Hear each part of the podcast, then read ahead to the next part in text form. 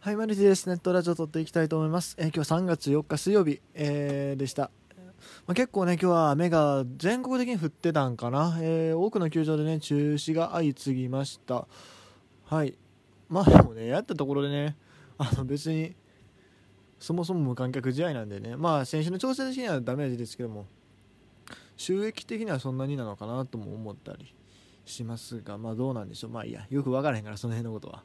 まあ、つくまんとこ。えー、行きましょう。今日結局やったのは、てか中止になったのが西武中日と、えー阪神広島ですか。これは、どこでやってたの中日西武はね、名古屋だと思うんですけど、阪神広島は、甲子園ですよね、確かこれ。甲子園の予定やったと思うんですけど、えー中止になりまして、えー他の試合をね、ちょっと見ていきたいなと思います。ちなみに僕自身は今日は一応、まあ、部分的にではあるんですが、パ・リーグ TV の方で、えー日ハム、巨人、ソフトバンク、ヤクルト、オリックス、ロッテは若干見てます。うん。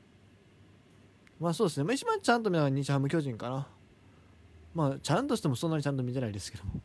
結局ね、あのパ・リーグ TV 申し込んで思うのはね、あんまり僕見えひんなっていうか、他のこともやりたいから、そんなにちゃんと見えひんから、まず僕今2画面で同時に流したりしたんですよ。あの今日は、えー、と日ハム、巨人と、どこやったっけ？日ハム、巨人とソフトバンクやることをね、2画面で流したりしたんですけど、そんなに2つなんか見にひんし、どう考えてもう結局音声で、あの日ハム、巨人聞いてるだけみたいな。結局だからね、シーズン入ったら僕多分、パ・リーグ TV とか、まあ、その手の配信サービスは使わないんじゃないかなという気がします。正直もう、何、ダイジェストで十分というか映像を見るのはね。で、音声だけラジオで聞こうかなっていう、結局それで落ち着きそうな気がします。うん。まあ今の僕の生活スタイルが大きく変わらなければの話ですが、多分まあそうなるかなというふうに読んでます。えーということでね、まあいいや、えー今日の試合をね、ささっと振り返っていきたいんですけども、じゃあ、まずこれからいきましょうか。えーオリックス、ロッテですが、これは、えー引き分けですね。引き分けか。あ、なんか僕が見てるときはね、オリックスずっと勝ってたんですけどね、気づいたら追いつかれてますね。うん。えー先発は岩下と東明で、岩下がちょっと不安ですね。5回5失点でしょう。ロッテのピッチャーピンとせえへんな、ほんま。お前、プロスピのね、ロッテ枠で困るんですよ。言うた悪いけど、いい選手がおらへんから、うん。そう。もう阪神もね、結構困るんですよ。まあ、侍ジャパン選ばれたの両チームね。でも阪神はうち、僕の場合はまあ総合力的にまあ梅野を使ってるし、まあ、あのスピリッツも高められてるんでいいんですけどもね、ロッテね、マジでね、いい選手がね、おらへんのよね。うん。いや、一応ね、中村翔吾選手、今、オーダーに入れてるんですよ。でも、それ去年のやつなんで、去年で、去年というか、そうですね、2018年度のやつなんです、正確に言うと。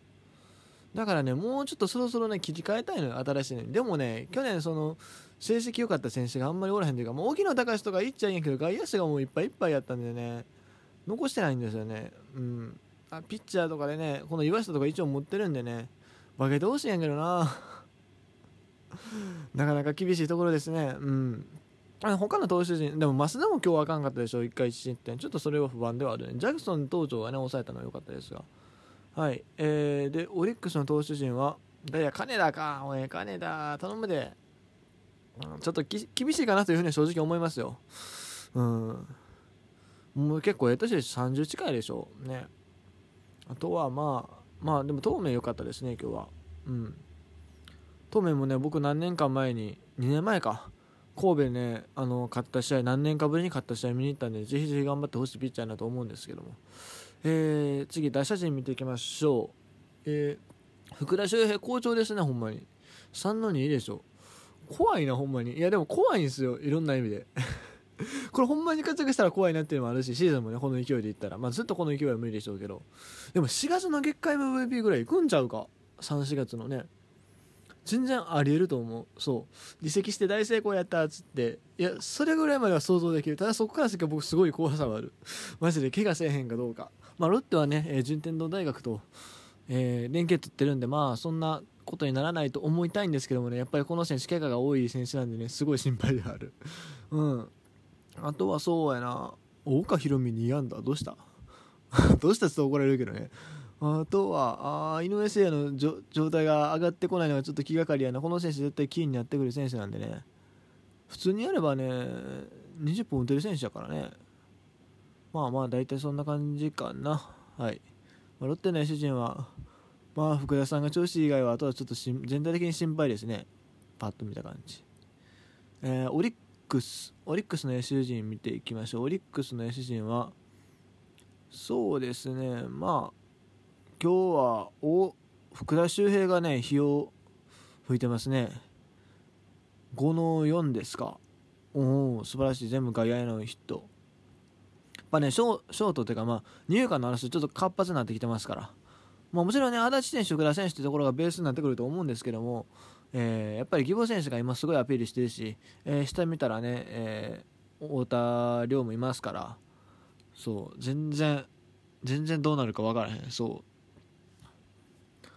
あとは、えー、そうですね。まあ小田裕也も割と調子いい方なのかな。今日2の1ですけどオープン戦7割5分なんでね。そしてでもやっぱ今日はねなんといってもね、えー、ジョーンズですよね。まあ今日もあのー、3の1という結果であるんですその1本がね、えー、ホームランということで。まあまあここから調子どんどん上げてくるでしょうしね。今日一発出たのでかいんじゃないですかね。うん。さすがにねこの選手はねある程度やると思うんですけどね。うん。まあ打率はともかくホームランあ20は絶対余裕で乗せると思う。まあ、年俸的に考えるとね、求められる数字はそんなもんやないないと思いますけどね。あとはまあ、守備についた方が意外とリズムよくいけるタイプかもしれんし、まだ本人ちょっとでも、割と球待ってる方らしいんで、本あのジョーンズ選手的にはね。今後、まだまだ全然あるかなと。まだまだ挑戦段階ってところなんでしょうね。はい。ところで、オリックスといえばね、心配な情報がありまして、えー、T 岡田選手がね、胃腸炎。ということですね。まあ開幕は厳しいかなこの感じだと。うん。まあ早い回復を祈ります。続きまして日ハム巨人ですね。この試合も一応見ていましたが、えー、結局7対7ですね。両軍とも13安打のエラーなしという感じですがまあ投手がね櫻井ですよね、うん、田口5回2失点はともかく櫻井の3.1回5失点でしょう。